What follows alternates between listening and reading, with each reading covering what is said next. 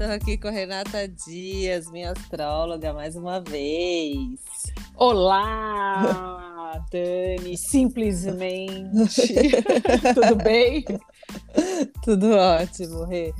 É, bom, é, hoje eu queria muito explorar, ainda na comunicação, né, relacionada ao mapa astral, é, uma parte que desde criança é, acontece comigo de eu absorver uma informação, por exemplo, na escola, e, e não conseguir transmitir essa informação da mesma maneira, ter uma certa dificuldade em falar aquilo que eu absorvi, é, dependendo da, né, da pessoa que está falando, da forma que, que eu estou aprendendo ali, e, e de não me sentir confortável mesmo, né? Se eu sei o suficiente para falar. E eu queria explorar isso com você.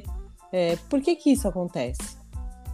Então, é, a comunicação, ela está sempre, ou a maioria das vezes, né, no mapa astrológico, ligado à casa 3 e a Mercúrio. Então, tudo que a gente tem na casa 3, né, o planeta que está ali, é, todos os planetas que estão ali, o signo que está comandando a casa, ou os outros signos que estão ali, eles nos dão indícios de como a gente vai aprender que é o começo, né? A casa 3 é primeiro o aprendizado básico. Depois, como a gente vai transmitir isso uh, uh, para as outras pessoas. Principalmente essa comunicação do dia a dia, a comunicação sobre informações, que é diferente daquela comunicação da Casa 9, que é aquele estudo mais aprofundado, né, da pessoa se especializar, de fazer um mestrado, um doutorado. Então a Casa 3 comanda essa comunicação do dia a dia. E além disso, aonde está Gêmeos e onde está Mercúrio no seu mapa. É muito interessante porque você é uma comunicadora, você tem gêmeos no ascendente, então as pessoas te enxergam como alguém que sabe passar informação, é boa em fazer conexões de troca, conectar pessoas. O seu Mercúrio, que tem a ver com a forma como você compreende o mundo, mas também como você comunica, ele está na casa 5. Ele está em escorpião, tá? Ele é muito profundo, então você não é alguém que ouve algo uh, banal, por exemplo, e acredita naquilo. Precisa ter uma profundidade. Então, para você captar algo ou assimilar, precisa ter uma. Não só profundidade, precisa ser algo que realmente toque você de alguma forma. E o seu Mercúrio está na 5, que tem a ver com autoexpressão, a casa 5. Então, a comunicação é um dos pilares da sua vida, já uh, só analisando Gêmeos e Mercúrio. Quando a gente analisa essa sua casa de comunicação, que é a cúspide dela, ou seja, o começo dela em Leão, Leão é o signo que rege o Sol. Mesmo você sendo uma libriana, o Sol ainda tem muita influência nessa casa de alguma forma. É pelas conexões. Então, olha que interessante. O Leão está ali chamando o Sol você tem Júpiter, onde a gente tem Júpiter, a gente tem sorte, a gente amplia e a gente tem aí uma capacidade de expandir todas essas características. Então, essa coisa de estar uh, visível ao passar informação, estar no palco, ter a capacidade e a, e a, a destreza de usar a palavra para comunicar faz parte também do seu mapa. Você tem, além disso, nó do norte, que tem a ver com propósito de alma.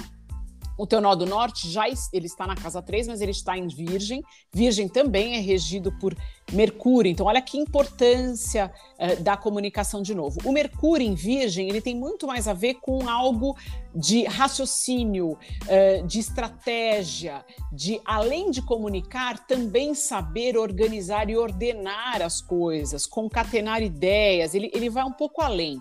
E você tem Saturno aí e Lilith. São dois pontos importantes. Onde a gente tem Saturno, a gente tem alguma restrição ou alguma necessidade de introspecção e de trabalho extra, mas com uma potencialidade de um desenvolvimento futuro.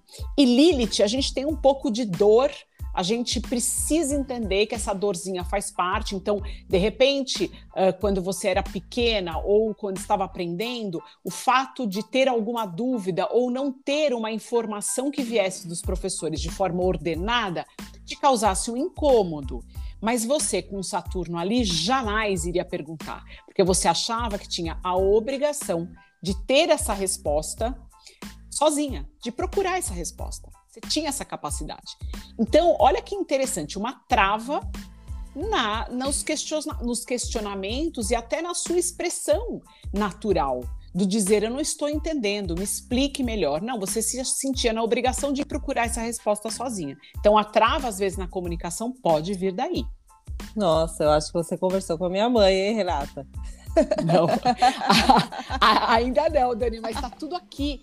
E olha que bacana, olha o que você está fazendo hoje você está comunicando. E eu, eu conheço um pouco da tua história, você passou ali um grande tempo, uh, tanto se preparando, observando o outro, fazendo conexões entre pessoas e agora passando informação para essas pessoas. Então faz parte da sua natureza, mas você teve que passar por provas e teve que uh, se desafiar de alguma forma também para colocar para fora a palavra. Sim, não, e isso começou desde a escola mesmo, assim, é, quando eu comecei a, a, aprender a escrever meu nome, e eu, é, por algum motivo, eu, eu impliquei com a professora que eu não queria só escrever meu nome, eu queria escrever outras coisas, e ela falou que eu tinha que esperar. Então aquilo me incomodou muito. Minha mãe teve que me levar até na psicóloga para entender o que está acontecendo com a minha filha. Ela não quer mais ir para a escola, ela está brava com a professora. E aí a psicóloga falou: você tem que colocar ela numa escola mais forte, ela precisa absorver mais informação, né? É, mas isso tem um impacto na minha vida até hoje, porque a impressão que eu tenho é que enquanto eu não, eu não tenho uma informação completa e, e essa questão do estru ser estruturado, né? Para mim, comunicação tem começo, meio e fim. Então, se eu começo a ouvir alguém que não tem essa estrutura da comunicação e começa a jogar um monte de informação, simplesmente assim eu paro de ouvir na hora, né? Minha atenção vai para um outro lugar. Então, quando eu falo, eu tenho essa preocupação, né? Eu tenho é, um tempo para passar essa mensagem. Se eu não passar de forma estruturada, as pessoas não vão entender, mas essa é a maneira que eu absorvo, certo? Exata. É você absorve, mas também é uma maneira que, aos olhos do mundo, é a correta. Né? A gente precisa ter um princípio, meio e fim, tanto na comunicação quanto nas, no, na concatenação das ideias, para que algo faça sentido para o uni universal, na verdade, né? É para a média da população. Então, você já tem isso. Eu acho que essa sua vontade de aprender ou saber mais ou escrever além do que você estava preparada tem a ver com uh, o Júpiter aí expandindo a sua capacidade de comunicar vontade de expandir os seus horizontes. Então, ali, correr atrás de algo que ainda não estava pronta. E, ao mesmo tempo, chega um ponto que é uma trava natural por achar, por se achar né, despreparada de alguma forma. Além disso, você tem um Mercúrio que tem um, um aspecto desafiante com o seu Marte, te dá uma força aí de ação, ele está conectado aos seus valores, o seu Marte está na casa 2, mas ele também está em Leão. É como se Uh, quando você não sente, primeiro, um ambiente adequado e acolhedor para que você se comunique, que você esteja ali com o palco preparado para passar informação, isso te irrita e aí você quer combater de alguma forma. E, ao mesmo tempo, uma conexão muito bacana desse Mercúrio com Júpiter, de falar: olha, as palavras estão aí. Por mais que ela não tenha aprendido ainda ou que ela não saiba, elas estão dentro dela. O dia que ela conseguir fazer essas conexões, a fala vai sair muito fluida, mas principalmente esse trabalho de deixar o Saturno um pouco de lado e falar, olha, é o bom é o melhor, o ótimo é inimigo do bom, porque o teu Saturno pede sempre o ótimo. E você tem conseguido, por mais que eu acho que você esteja ali muito acima da média em relação à comunicação, mas essa, essa, esse desafio com você mesmo de falar, eu vou falar, mesmo sem saber muito bem o que, porque eu sei que eu consigo né, é, é, fazer ali uma síntese dessa comunicação. Isso já é assim ultrapassar muitas barreiras. Eu acho que é muito importante até porque esse teu Saturno, falando né, de novo dele, ele está muito próximo da sua casa de raiz, de base, de estrutura de vida. Ele está formando você para que você possa, a partir uh, de algum momento, começar a, além de falar de você, conectar outras ideias e passar essas ideias, traduzir essas ideias para um grupo uh, maior de pessoas.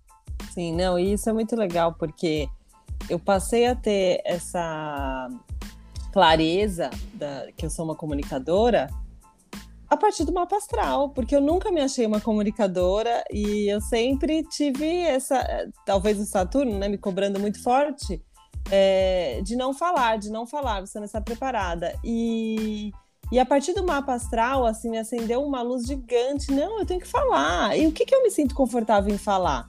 Já que eu acho que eu, que eu vou estudar muito ainda na psicologia, fazer muita pesquisa, descobrir algumas coisas, mas enquanto isso, enquanto eu ainda estou no estudo, eu me sinto confortável em falar sobre mim, né? Sobre a minha história. Eu acho que é, de, de, tantos altos e baixos que eu passei até hoje, poder inspirar através da minha história. E, e é por isso que eu comecei, né? O podcast, quero divulgar mais em outras, é, em outras mídias sociais também, porque é, hoje é o que eu me sinto confortável em falar. Abrir a minha vida, abrir a minha história para as pessoas. E eu vejo que tem muita gente que que não tem, é, é, não se sente confortável, né? Às vezes a pessoa tem medo do julgamento. E eu acho que dessa fase eu já passei, graças a Deus. Agora podem me julgar. Eu vou falar mesmo assim. Isso é lindo. Não, e, e eu, acho que faz parte da tua evolução. E eu acho que tem um outro ponto. Olha que bacana, você tem uma preocupação de uh, saber o que você está falando e tem uma responsabilidade em relação à mensagem que você está passando. A gente vive hoje um momento que todo mundo tem acesso a qualquer veículo de rede social e pode falar o que quer. Agora, poucos têm a responsabilidade de saber que aquilo que eles estão passando, eles têm um impacto no outro. Então, eles têm que ser muito uh, uh, parcimoniosos e muito responsáveis com a mensagem que estão passando. E você tem que bom. O que não pode é deixar isso te travar. A responsabilidade precisa existir, mas também o exercício da fala precisa estar tá aí livre. E que maravilha! É melhor isso do que alguém que fale sem pensar. Eu acho que isso tem muito mais valor, né? Do que você tá, o que você está fazendo. Está fazendo um trabalho incrível. Eu, tô, eu já virei sua fã, você sabe disso. Ai, obrigada, Rê. Mais uma vez, a gente vai fazer outros, né? Outros, outros bate-papos, conversas é, mas a mensagem desse era muito de do encorajamento mesmo das pessoas começarem a falar, porque eu passo por isso, eu passei por isso desde criança e passo por isso todos os dias, inclusive agora. Um beijo.